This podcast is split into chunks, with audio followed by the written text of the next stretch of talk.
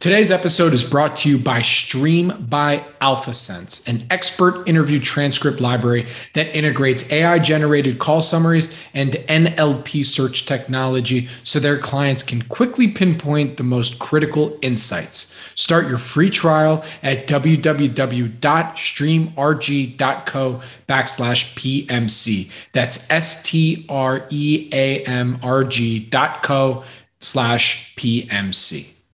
This podcast is for informational purposes only and is not an offer or solicitation of an offer to buy or sell securities. SNN Network, SNN Inc., and the Planet Microcap podcast and the representatives are not licensed brokers, broker dealers, market makers, investment bankers, investment advisors, analysts, or underwriters. We do not recommend any companies discussed. We may buy and sell securities in any company mentioned and may profit in the event those securities rise in value. We recommend you consult with a professional investment advisor, broker, or legal counsel before purchasing or selling any securities referenced in this podcast. Welcome to the Planet Microcap podcast. I'm your host, Robert Kraft. Thank you all so much for the support and for tuning in. You can follow Planet Microcap on Twitter at Bobby K Kraft. That's B O B B Y K K R A F T. And you're listening to episode 219.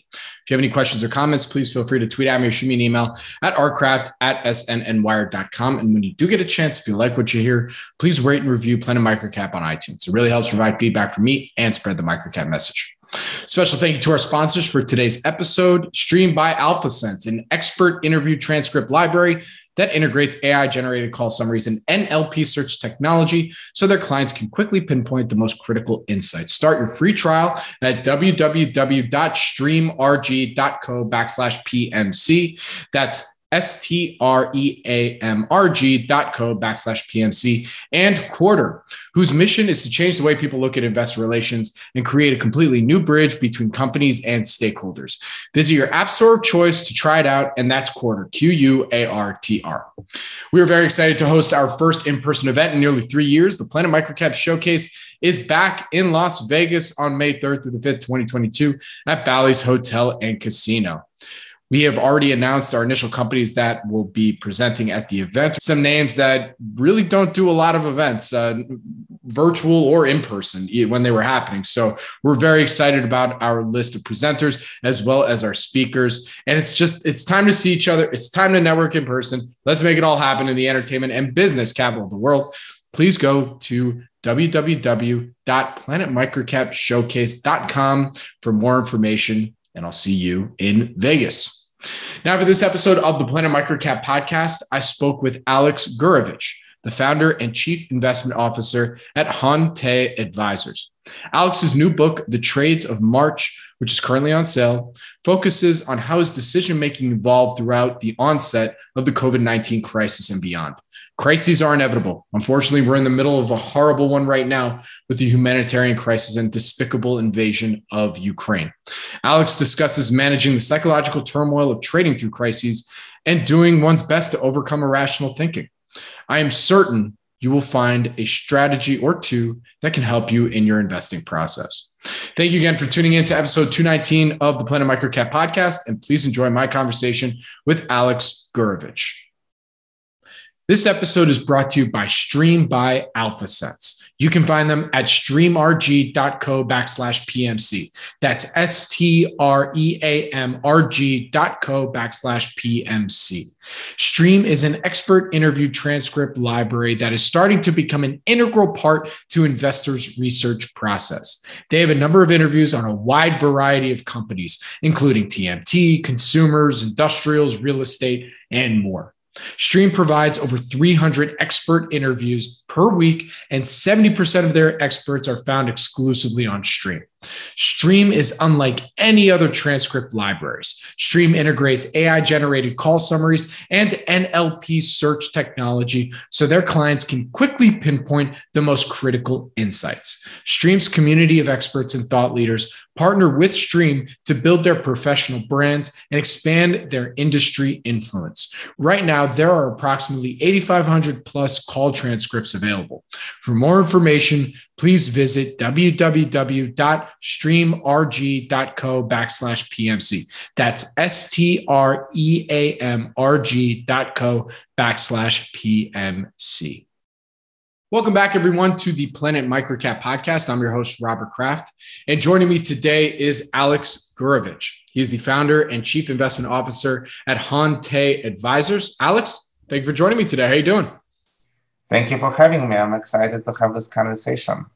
Me too, as well. Uh, so, well, first things first, before we get into your background and everything, I think you need to license your backdrop for those who are watching this on YouTube. Th- that is not a stock backdrop. That is his actual backdrop with the books. I know a few folks that might want to borrow that if, if that's okay with you. Well, anything to make money will work. Absolutely. Well, I, I, lo- I, love to start off every podcast with uh, starting with with your background. You know, uh, where, when did your passion for investing begin, and and how did you get to where you are today? So my passion, it, it's of course a little difficult to say like when the passion for investing per se begin. I, I mean, the first moment I can point to is preschool when I started a commodity exchange out of toys with my friends when I was like four or five years old. So that's probably the starting point. Uh, I think like I always had a passion for strategy.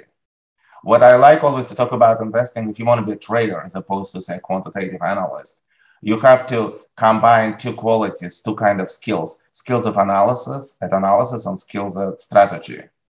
Because analysis is about finding solution, about putting all the facts together and coming up with an answer. And I was trained as a mathematician. I was always into math. If you seriously ask me who I wanted to be when I was four years old, I would say I want to be a mathematician, and that generally was my path in life. And but strategy is a different way of thinking. You don't always have an answer in markets. Strategy is a system of responses. How would you act in different situations? And I felt always a passion for both of those things. Got it. So uh, when you were coming up, and you know, I know it's a very it's a very big question. Say where where does your passion for investing begin? Some folks know exactly when it was. Other folks are still, uh, you know, it, it, it, was just it was just you knew like this is what I'm going to do. I'm going to invest and figure out the strategy as I continue to evolve over time. Was there was there a point when you thought, okay, preschool, I'm doing my commodity exchange with the blocks. To all right, I know this is what I want to do for sure for the rest of my life, and I want to go about it this way? You know, honestly, that happened much later hmm, because mm, okay. I had this ongoing fascination with financial markets, which came from my which linked to my fascination with strategic games and competing. I remember, so I grew up in Russia as a teenager in Russia. I saw the movie Wall Street, and I was totally fascinated by it. I know many people talk about the irony of this movie that was supposed to be a cautionary tale. Instead, it was it, it served to actually attract millions of young people to Wall Street. All it, it was a cautionary trade, tale to play it straight. But you could see right away that there's so many opportunities, so much to do on Wall Street why, by playing it straight. And there is so much to lose by doing otherwise. Exactly. Like the risk reward of uh, cutting any corners on Wall Street is just horrible, given how much money you can make or how well you can do for yourself and how much fun you can have by actually doing your job honestly. Absolutely. And, and that was really what the movie Wall Street was about. And um, I remember being like a teenager in Russia, walking in the forest with my friend and talking about how we're going to be big Wall Street traders. But it was a little vague because my natural path was always to be a math professor. That's what kind of like my whole life was flowing naturally in that path. So the real decision had to be made. So somewhere in the back of my head, I was like, I'm gonna somehow be involved in financial markets. That was somewhere in the back of my head, but I didn't really know what form it would take. And the decision was really didn't happen until I was in my late 20s when I got my PhD, graduated, and then I was at the fork. Right. Uh, you're you're about to be the professor, and then somebody in financial markets was like, "Hey, no, you should come over here and start. You know, maybe you can use some of those math principles that you're using and uh, make a little more money." I'm sure that's probably how, how it went, huh? yes, that's how it went. I started. I I was a little concerned about academic career at that point. I didn't want to like move around and have certain uncertainty. What is interesting is that I was worried about like getting good academic jobs. It turned out that I had all the best academic offers, so my decision was actually hard. I was I had all the offers I wanted to have when I graduated. My thesis was good. My advisor was amazing, and I had really good response to what I was working. But then I also knew that like I'm not Einstein. I knew I was good, but I knew the measure of me. Like by the time you did a few years of this, you did like the graduate school, you wrote your PhD thesis, you went to a few talks, you know how good you are. I know, I knew I was very solid, but I didn't think I would be the greatest gift to science in the history of science. And, it, the, and in me, there was a desire to try something new. And I really wanted to go straight into trading, not to do like a quantitative research. I was very specific about this. At any juncture in my future Wall Street career, when people try to steer me into something quantitative, I would say I'd be very happy in academia doing research. I mean, I know you can make more money on Wall Street, but the lifestyle offset would be quite quite significant to be in mm-hmm. academia. For me, this was about being out there in the trenches, trading the markets. Right. Well, why why why did you choose that strategy? Uh, you know, talking about trading. Um, and and I ask this because I actually haven't had that many. Uh, we've had a few traders on here talk a little about technical analysis, stuff like that. But for the most part, we have guests on talking about you know long term strategies, hedging a little bit, even a little bit of shorting. Um, but for the most part, no trading. So I, I'm always curious whenever we talk to someone that's specifically focused on using that as their tool. You know, why trading? How did you come to that? Well, I think it is. First of all, there are any person, this is kind of would be advice to any young person for me. If you choose what to do, you need to find a confluence of three things. Something that you love, something which is fun for you, something that you're good at, and if you care about money, something that actually pays. And it is actually possible to find those things. I mean, if you really think through, and I think people often go astray by sacrificing one of those things and sacrificing, for example, being like many people do what they're good at and what they're passionate about, uh, but which does not pay them, they really end up with a lot of stress in their life. It's unfortunate. I wish all the people who are passionate about stuff could get paid, but for people who care about this, I mean, I, I needed to make money at some point in my life. I was a refugee in this country, right? So, uh, so I, I did care about finding something that works for me. But I also wanted to find something which is fun for me. Strategy is fun for me. I love games. I love competing. Uh, so for me, and I knew that I was good at strategy. So it's very natural for me to get involved in something which is dynamic. Having said that, I have a lot of patience and I have a lot of kind of ability to look deep into the future, which makes me involved, get involved in long-term trading strategies. But to your point, it's very important not to confuse traders with investors. And what that's what I tell my my my investors and my clients. If you want to buy and hold something, that's not me. I am still the ultimate goal of my business is to buy low and to sell high. Whether you do it every second or every five years, you're still buying low and selling highs. You're not buying a business because you believe in it and stay with it for 30 years. That's not what I'm about. I'm about looking for things which are cheap and to buy and things which are expensive to sell. Very good. All right. So uh, before we, you know, the main reason I wanted to speak with you today is um, you have uh, a, a, book that's coming out um, that we'll get to in a little bit, uh, having to do with um, you know, a little bit of uh, looking into the future and then trading through various crises that have that have happened uh, in recent years. Um, but before we get there, you know, I, I, wanted to learn a little bit more about HonTe Advisors. Can you le- can you tell us a little bit about it and when it was founded and why you founded it? Yeah, so my original career was on Wall Street banks, and I went through a few of them. Most importantly, JP Morgan was my last few years. And starting from 2007, I was basically doing various things on my own. A lot of it was managing my own money, and I did well with this, and I enjoyed managing my own money. But I got to the point that I realized that I actually enjoyed talking to investors. And I felt a little un- underutilized because I felt, well, I'm doing all those things that tend to make money in the long run, and I could easily have other people riding along. And then I started to have people actually asking me ex- explicitly, like, can I ride along with you?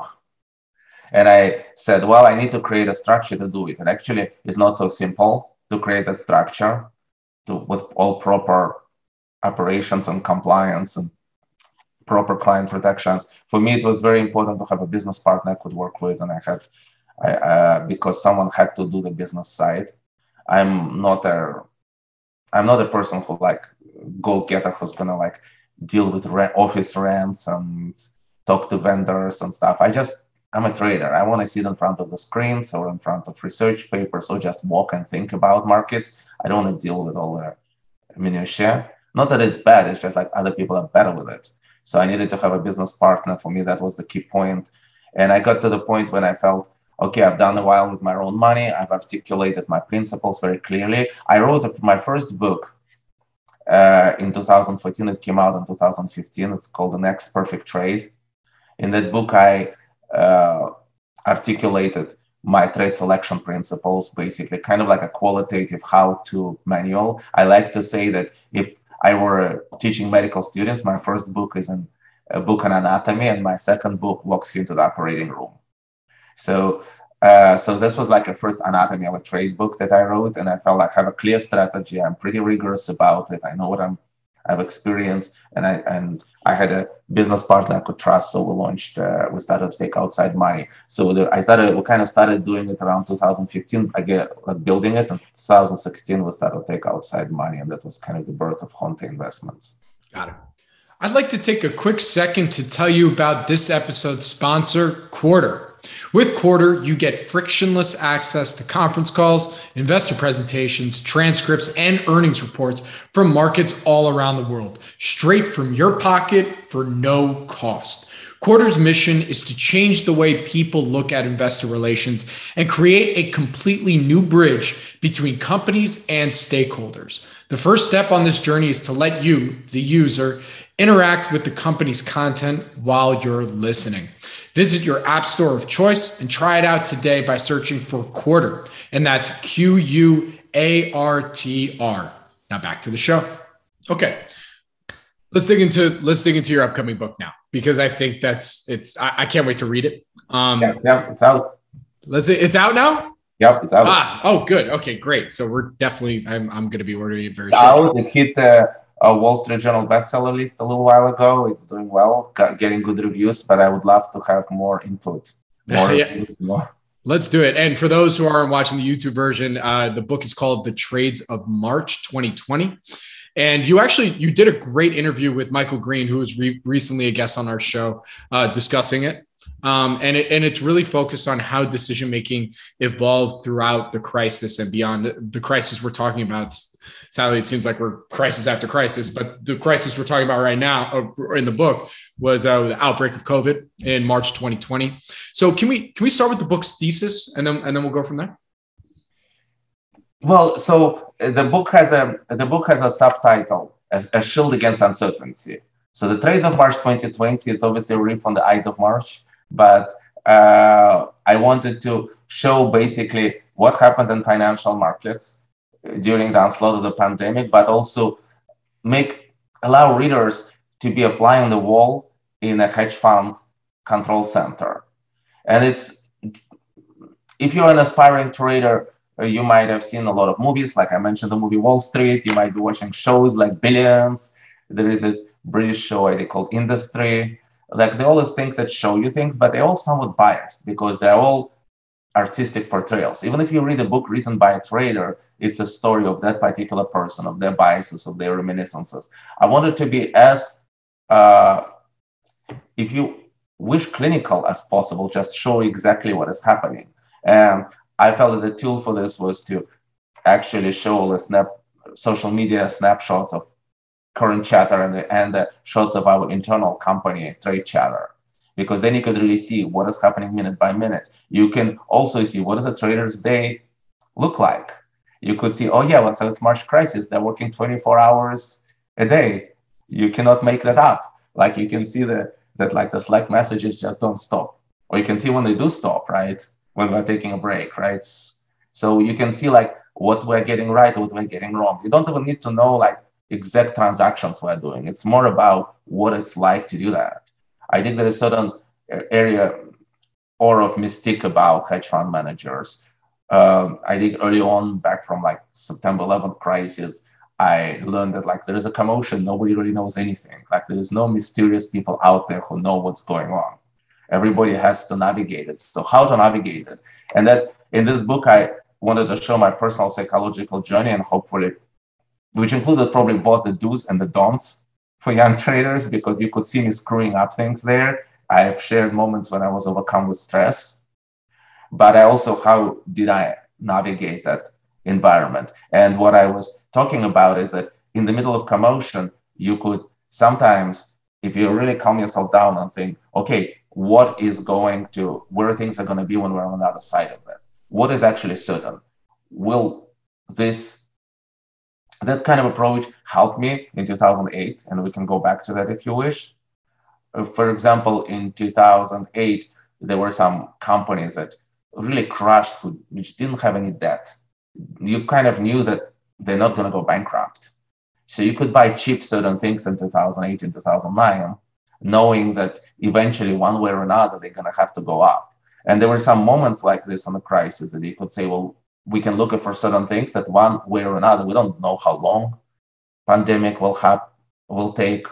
Uh, we don't know how bad it's going to be what variants are going to be. I don't think we even knew about variants yet back in march 2020 we really didn't know that. Like we were afraid to walk on the streets and touch a leaf on the street in case somebody else touched the leaf right and you get covid. So with all this uncertainty what was certain that certain things will come to resolution? And what could you do in that environment and also how do you survive till this resolution arrives because you could know that some things have to happen in the future but you could think before they happen absolutely and you actually just touched on my next question because it, I think that's something that, you know, without giving too much of the book away, I mean, it sounds like there are things that you can do as an investor or a trader to prepare for a crisis like we experienced. Um, you know, we we all hope COVID nineteen was the worst crisis that we do experience in our lifetime. We're praying that what's happening in Ukraine doesn't escalate to to that level, but uh, inevitably there will be more crises while we continue to deal with current crises. So, what are some things or some additional things that we can do as an investor to prepare for things like this? Well, there is a several strong approach. If you're the kind of investor who has long-term positions in their portfolio, especially if you're using leverage, that is, you in fact might have position bigger than the size of your portfolio. If you're not, if you're the kind of investor who just created their portfolio and closes their eyes and doesn't need to maintain it at all, then maybe you don't need to do anything to prepare for crisis. You just sit through it. If you want to be the kind of person who, if you either use leverage to enhance your returns, or you want to be the kind of person who want to take advantage of crisis to be able to buy more or to somehow navigate it to actually enhance your long-term returns and get even better returns than if you just didn't do anything.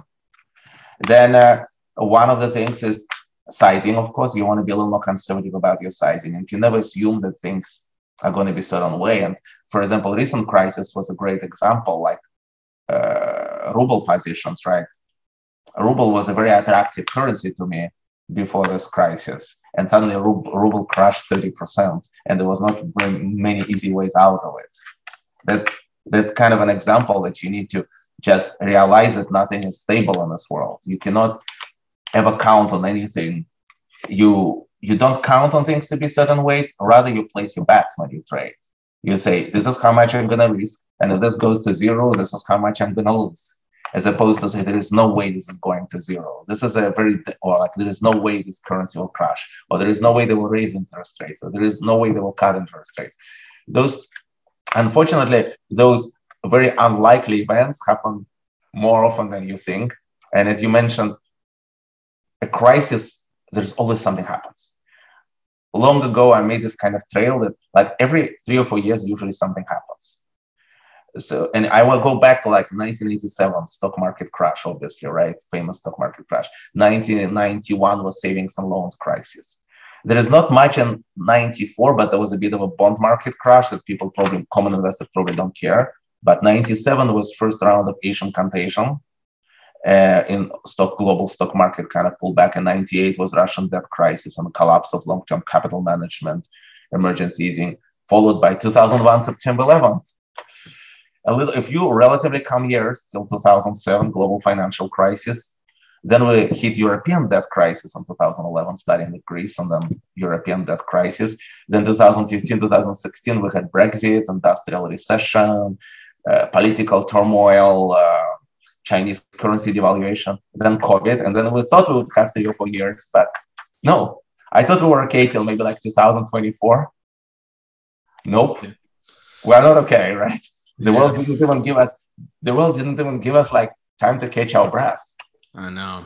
I I mean it's but uh, you just we I mean it's been it's been a wild three years to say the least, right? Um, but uh, you know from a trader perspective, you know you're you're we're in I'm, I'm, you know, again, not trying to give away too much of the book, but I, I just, I, I want to be that fly on the wall with you in front of the computer on March 11th, even though that might have been even a little bit, uh, uh, probably later than some of us who follow the markets closely realized that things were really going, it looked like things were really going to shut down um, even before then. But let's say March 11th, Trump comes out, makes does the speech, we're shutting down everything. NBA shuts down, all the leagues shut down everything.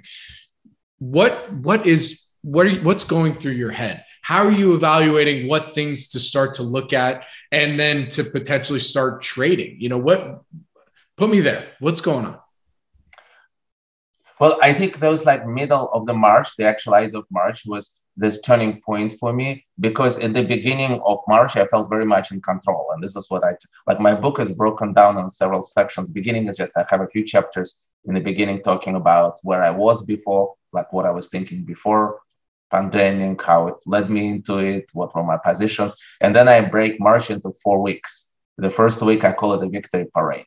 I felt very much on top of things like we're making money, we're positioned well for crises, we're going to take profits and now buy some risk assets. Now it's time to buy stocks, use the sell off one way or another, it'll be over, they'll liquidity. And the second week, I called it the loss of innocence. When you realize, okay, first of all, this is not just happening to some people out there, it's going to happen to us. So it was very much on a personal level. Okay, I'm going to be personally affected by this. My kids will be staying homeschooling and squawking at home, right? I will be like worried about going outside. Uh, I can't even go for a hike because the beaches are closed. And it's like weather is dreary. And like I live in California, but it was kind of dreary. First in March, usually it's nicer. It was not super nice weather, but even given that, even even given that weather, I would, could probably benefit from hiking more. But everything was shut down. It and at the same time, I, I remember that sense of existential dread settling in. Like really about portfolio, about financial systems, about the things like will I be able to have any balance sheet? Will I have any lines of credit? Everything is drying up, everything is shutting down. Will we have like supply lines disruptions? Will like power be on, right? I mean, what is interesting, I was worried about supply lines back then, but not in a way that it actually played out. It's, it's just always like you have right ideas, but things never happen the way you think they're going to happen. I was worried about those like supply problems occurring much earlier in the pandemic because I was like, well, someone who is making widgets to keep power plants going is not making widgets anymore. And then suddenly power plant has a, something break down and there's no widgets to replace it. That's the kind of fears I had in 2020. But at the same time, I was uh, portfolio started to really give me trouble in the middle of the March because everything was tanking. And I was like, I, I was taking, I took, I was still up money on the year, so I shouldn't have been worried, but I was because margins were very were being raised everywhere. Uh, all the risk positions that I was taking on, trying to see through the pandemic, and that has to do with what I talked earlier, surviving till Fed will add liquidity till things will resolve. That survival seemed not certain. Absolutely, but and then so okay, so that's where you. At, so take me once you get through the loss of innocence time period.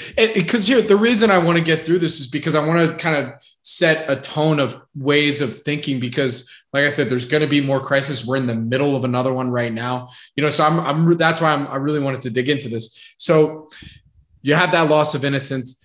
Then what do you start thinking when you're like, okay, I am now accepted that these things I will be personally affected by this. I can't go on hikes. There's the existential crisis where we're looking at financial markets and how you know what what's going to happen? Will financial systems continue to exist? We see you know multiple halts happening. Things are going down 5 5% a halt you know all this stuff. So then once we come to once you came to accept that what was your next step and then how did you overcome some of that psychological turmoil that you were going through well i think at this point i at the points when there is so much uncertainty and commotion, I try to, and this is where the sh- shield comes, right? I try to think, what is certain? What do I know that it's going to happen? Like, tons of things that I don't know. But what do I know? I know that pandemics pass one way or another, first of all, right?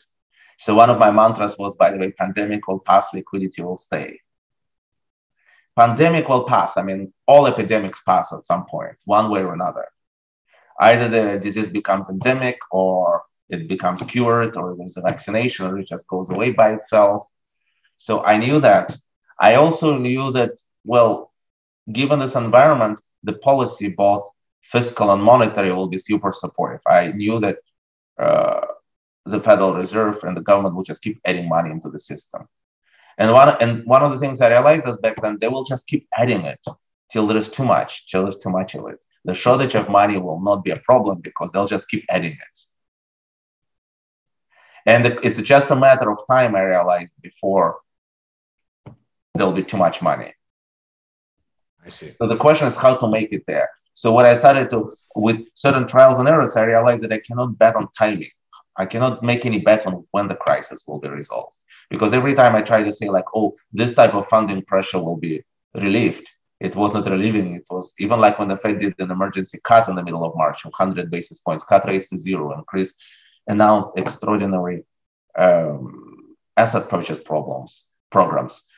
We still had monetary situation tightening for a few more days, and like stock markets was stock market was still going down for another week.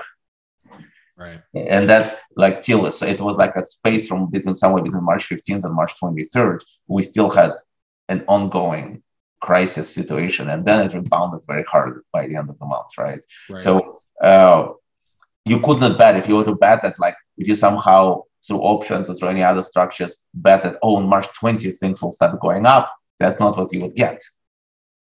Right. So you cannot make this bet, but you can make bet that look, one of the examples I give oil. Would I see that oil is gonna go to $130? No idea. But did I think that like three or four years from 2020, oil would be back to 60 $70? Yes, and that was an easy bet to make that oil will go back to roughly normal prices because one way or another pandemic would resolve the switching complete 100% switch to electronic vehicles and like getting away from fossil fuels in three years is not mathematically or scientifically possible. It's just not possible in this universe, right? Uh, so, assuming some kind of return of the world to normal, you would assume oil prices are returning to normal. So, this type of trades I started to look at in March 2020. Got it. That that was I was that was going to be my next question is you know how how what did you evaluate without giving maybe specific names or whatever you know how did you start to think okay this is how I want to play this. Now that I have now that I understand what's certain you know was there a flight to quality? Were you trading in and out of name like when you use the example in 2008 how you know you were looking at companies that had gone down quite a bit that had no debt on the balance sheet you know thinking like okay well these companies aren't going bankrupt anytime soon. Was there a similar thought process when you first started saying okay i need to i want to deploy some capital and do a couple trades you know is that where you just started and then you went from there Yes, uh, in the end of the book, I actually kind of go over like hits and misses, what good opportunities I hit and what opportunities I missed. Fundamentally, the approach was just to buy anything which, which will benefit from being more money in the system, because there will be more money in the system. Choices, some choices were right, some choices were wrong. I try to stick to things I know.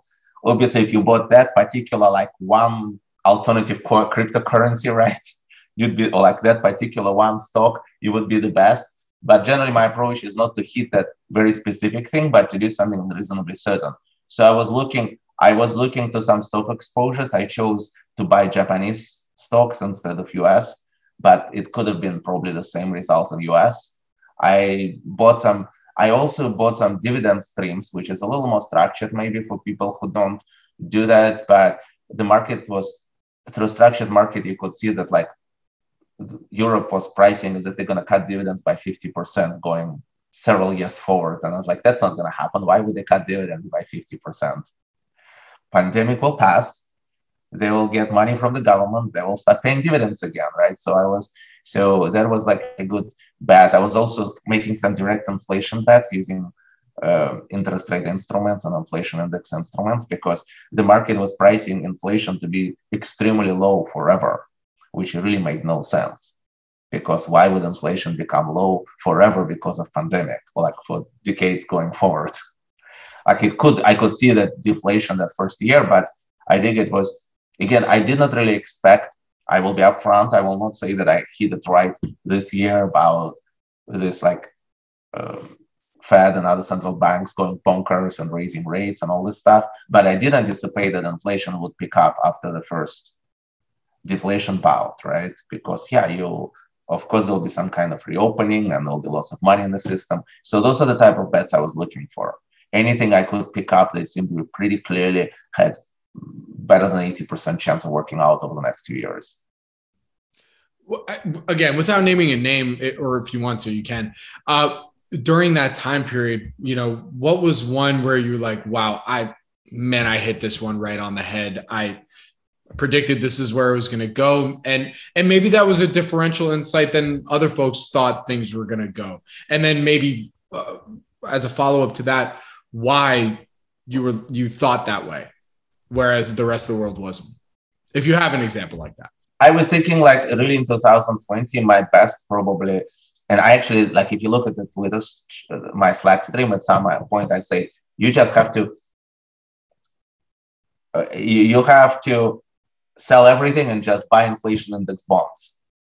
That was really like my probably best call at that moment because eh, because I was like, well, look, there are inflation index bonds, and not only the government is cutting rates and adding liquidity how much better it is than to own inflation index bonds. For people who don't know, there are there are government issues bonds which pay certain fixed rate plus uh, plus inflation, right? Plus whatever the inflation is, and you could get actually at that point inflation index bonds were trading so cheaply that you can actually get positive interest rate plus inflation. Since then, real rates, real rate that's the rate that has gotten actually severely negative but you could get us a positive real rate. And I was like, well, the rates are going to zero. So the money to borrow this to borrow this bonds is going to cost me zero to borrow money to own these bonds.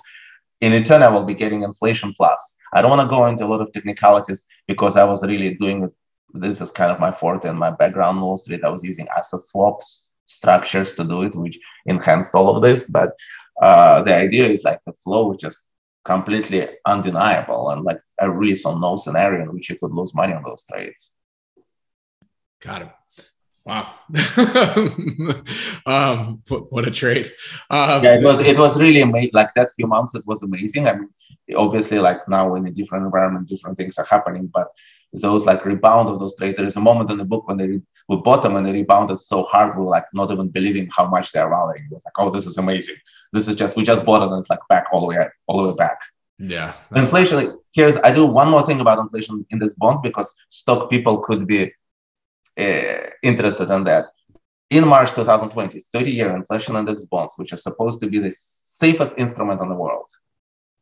Because not only you're protected, you're even protected against, not just you're protected against default because it's US government credit, but you're even protected against interest rates swaying with inflation because if inflation goes high, typically bonds go down. But in those, those actually pay more as inflation goes higher.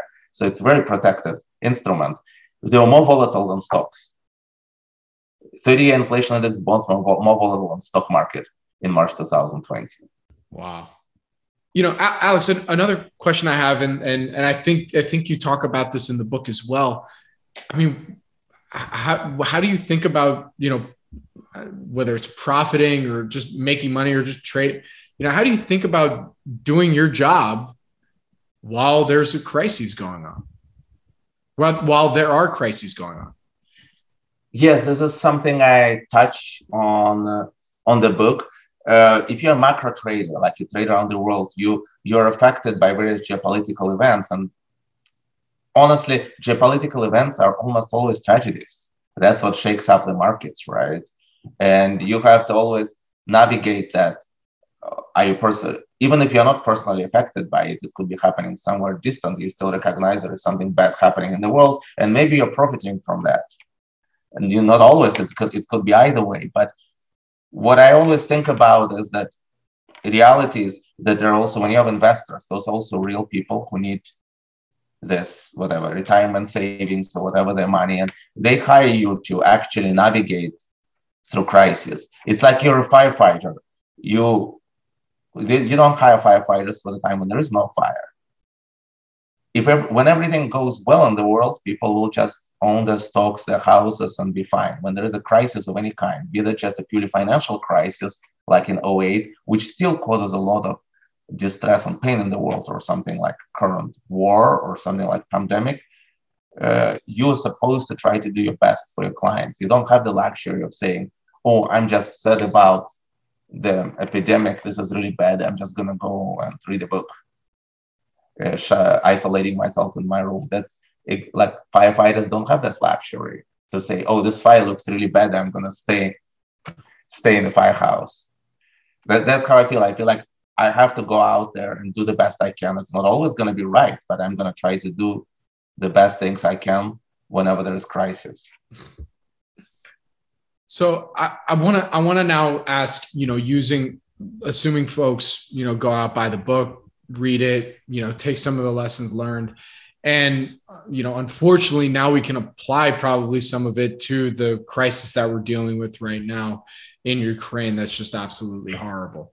Um, so what what would you say using all the lessons from you know not just your you know from the book but also from your career you know what what are some things how should folks think about you know investing and and trading right now as we're going through this current crisis going on in ukraine?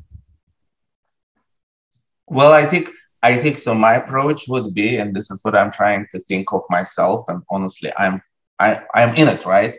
Just as you saw me in the book fumbling. Like if you read this book, you saw me a little bit fumbling and trying to find my stride in that crisis of March 2020. I'm trying to find my stride in this crisis now. And you not always find your stride in every crisis. Not every crisis you, because there is no guarantee that the crisis will start in such a way that is favorable for your portfolio. I've been through a few of them, and some of them went better for me, and some of them went worse. Just the key is to make more money when you're making money than lose when you're losing money. That's the first rule, right? so, uh, so speaking of which, you have to look at like, okay, there's probably going to be some kind of resolution of this. And the problem with this crisis is that unlike pandemics, wars sometimes don't go away. In the sense that there is a path. I'm not saying that that's my personal opinion, but I'm just saying that there is a likely path that it's going to be a protracted frozen conflict. But what I think is that one way or another, and by the way, I totally didn't expect this to, I was totally flabbergasted by and dismayed by this blowing up to this level. And uh, of course, it's very difficult for me to watch all of this happening on a personal level too. But I'm just saying that I didn't expect things going to that level of tension and that level of conflict. But right now it is really on the forefront of media, but it's beginning to fade just a little bit. One way or another, it's going to have to go into the background in a few months, either because the conflict found a resolution or because it became a frozen conflict and people just and pe- people will just move forward. So you need to look at so certain things are very hard to bet on because they might depend on the resolution of the crisis. For example, if you wanted to bet on ruble, it's legit. Maybe you can say, well, maybe this is time to buy rubles. The rates are high. One way or another, they will resolve it. Maybe. But maybe you say, like, you know what, sanctions will only get worse. Things will only get worse in Russia. Maybe you want to be negative. I'm not going to tell you like what you should be doing, but that would be a speculation. If you wanted to make a bet on ruble, if, if, if that would be a speculation on what is going to specifically happen in this conflict. A lot of energy bets would also to an extent be a speculation on the resolution of it. But I think you have to think about is there anything distorted by this crisis? And I'm not gonna, I'm just gonna front, I'm not gonna give you an answer right now. I'm just gonna give you just a way of thinking. Because I wish I had the answer, right? Right. No, I right. mean it, so I, so is there anything distorted by crisis that will get to normal levels when that crisis went into the, goes into the background? Yeah, and, and, you know what I think? I think really the question, how I should really form the question is, you know, what are the certainties that we can maybe look to right now um, going going on right now when when we're on you know in wartime basically you know, and and how to think how to think through some of the some of those th- certainties as to maybe potentially how to play. And you you hit on a few of them just now. Yeah, I think I think I think for me the certainty is that the crisis will go into the background. Of course, there is always like people are talking about nuclear war scenario, but I don't know if we care about our portfolio so much in this scenario. Uh, though we might honestly, people always think of it like binary in the sense that oh, it's an apocalypse. There's a lot of scenarios between everybody dying. And there are a lot of bad scenarios which do not involve everyone dying. So, so some preparedness is not a bad thing for various scenarios, but uh, up to an extent, we just have to decide. Okay, well, let's just assume that we're not all that dead, right? So, what are we gonna? Uh, how we're going to manage our portfolio from there. So that's one certainty. I mean, there are certain like things that the edges which are happening, which kind of probably pretty obvious, like increasing military spending in Europe, possibly increasing increasing push for energy independence. Probably those things are kind of a given. Uh, you could probably uh, you could see like pros and cons in terms of like further push towards nuclear energy. On one part, people say like, okay, we need to, and I think already in Europe, people are beginning to say like, we don't want to decommission nuclear energy because uh, we want to have more energy independence, and it's a good path to energy independence. On the flip side, uh, maybe like the panics around nuclear plants in in uh, Ukraine will cause people to like more worry about security around right. nuclear programs. Who knows? I mean, what I'm saying is like I just want to be devil's advocate. Funky things might come out of it, but I think push towards energy independence, push towards kind of remilitarizing Europe to an extent seems to be a given. Pushed, uh, and the fact that things will go in the background and Europe will go back to normal life at some Western Europe will go back to normal life at some point. Uh, oh, sorry, you were saying?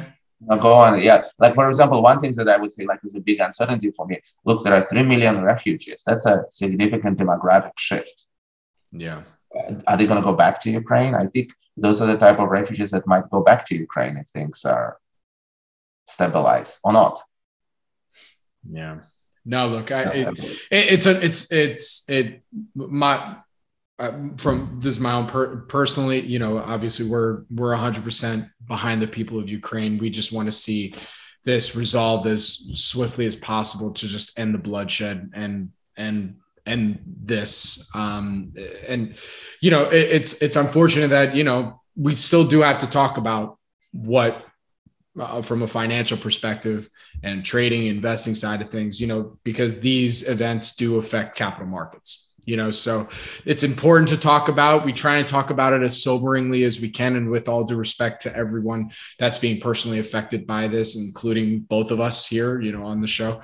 You know so that that's that's why we have we have to talk about it you know and, and i appreciate you going into you know some of the things that either could potentially happen, things that are relatively certain, and just putting it on the spectrum of trying to understand okay this is more likely to happen this is less like you know so I, I, think i appreciate the perspective on all of that and and appreciate your sobering kind of look at it as well um so to close close out our conversation on on your book which is it, where is it available it's available on amazon every, everywhere you yeah, everywhere, right yeah everywhere like any uh, anywhere online, but Amazon, yeah, you just the moment you type in my name, the moment you type in the trades of March, it's, it's there.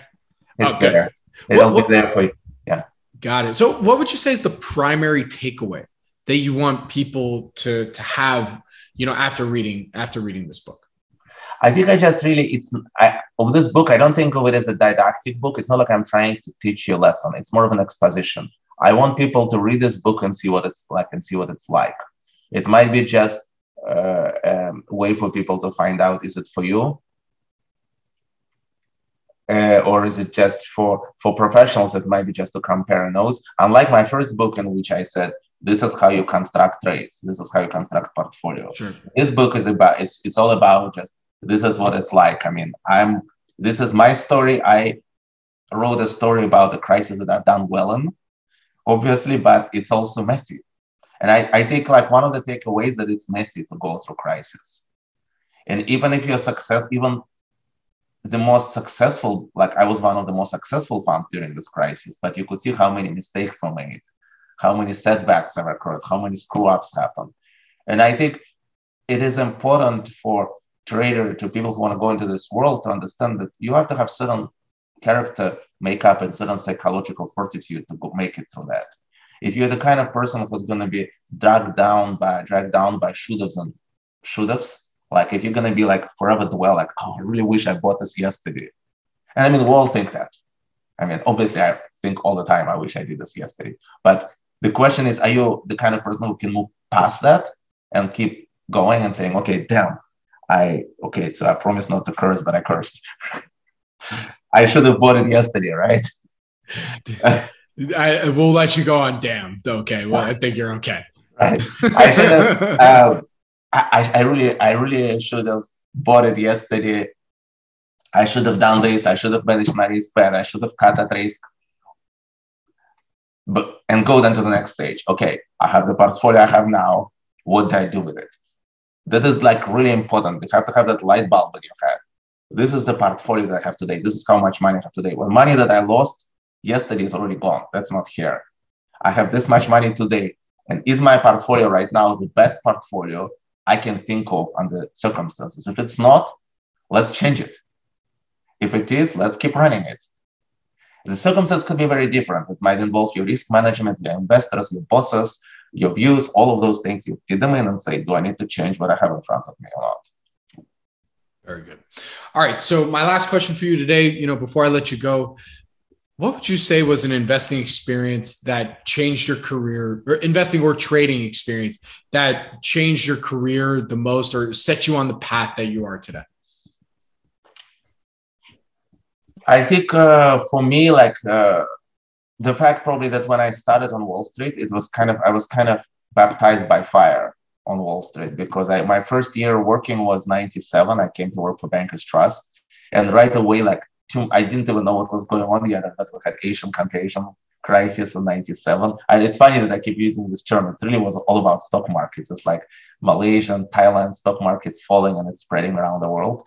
And then as a very junior trader still, I had to face Russian uh, debt crisis in 98. And that Russian crisis and LTCM crisis, um, I just worked out that I had to actually shoulder some responsibilities and I very early on, I really understood like the concept of markets, how markets work in crisis. And I, as a very junior person who barely had any experience, I saw things that super fancy hedge fund managers on the other side did not see because they were not sitting at a trading desk. They were like asking where such and such is trading. And I was like, nothing is trading, it's frozen. Markets are not operating right now. And this idea that markets sometimes do not operate I was introduced to it very early in my career. And of course, then it followed September 11th, followed, uh, but that kind of concept, that idea that markets actually might not operate, that you cannot just buy and sell anytime or whatever you want, was very early to shape how I think about positioning and portfolio construction. Very good. Well, we'll have to have you back on to, to get into that. Uh, so, so Alex, with that, where can our audience go and find more information about you? Follow you on social media, and uh, I mean, you already you already told us where you can buy the book, but you know, if you want to give the website specifically, now now would be a good time.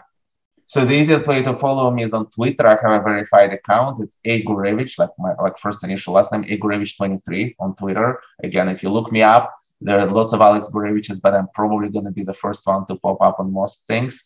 My corporate website is um, www.honte.honte.inv, uh, like honteinvestments.com. It's uh, there is some public information there. The rest is only for qualified purchasers who can register if you appropriate for for the fund. But otherwise, you can still find some social media clips and stuff on the corporate website.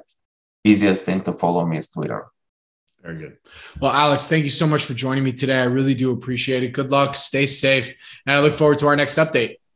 Thank you very much. It was a pleasure. It was fun. Thank you. This podcast is for informational purposes only and is not an offer or solicitation of an offer to buy or sell securities. SNN Network, SNN Inc., and the Planet Microcap podcast and the representatives are not licensed brokers, broker dealers, market makers, investment bankers, investment advisors, analysts, or underwriters. We do not recommend any companies discussed. We may buy and sell securities in any company mentioned and may profit in the event those securities rise in value.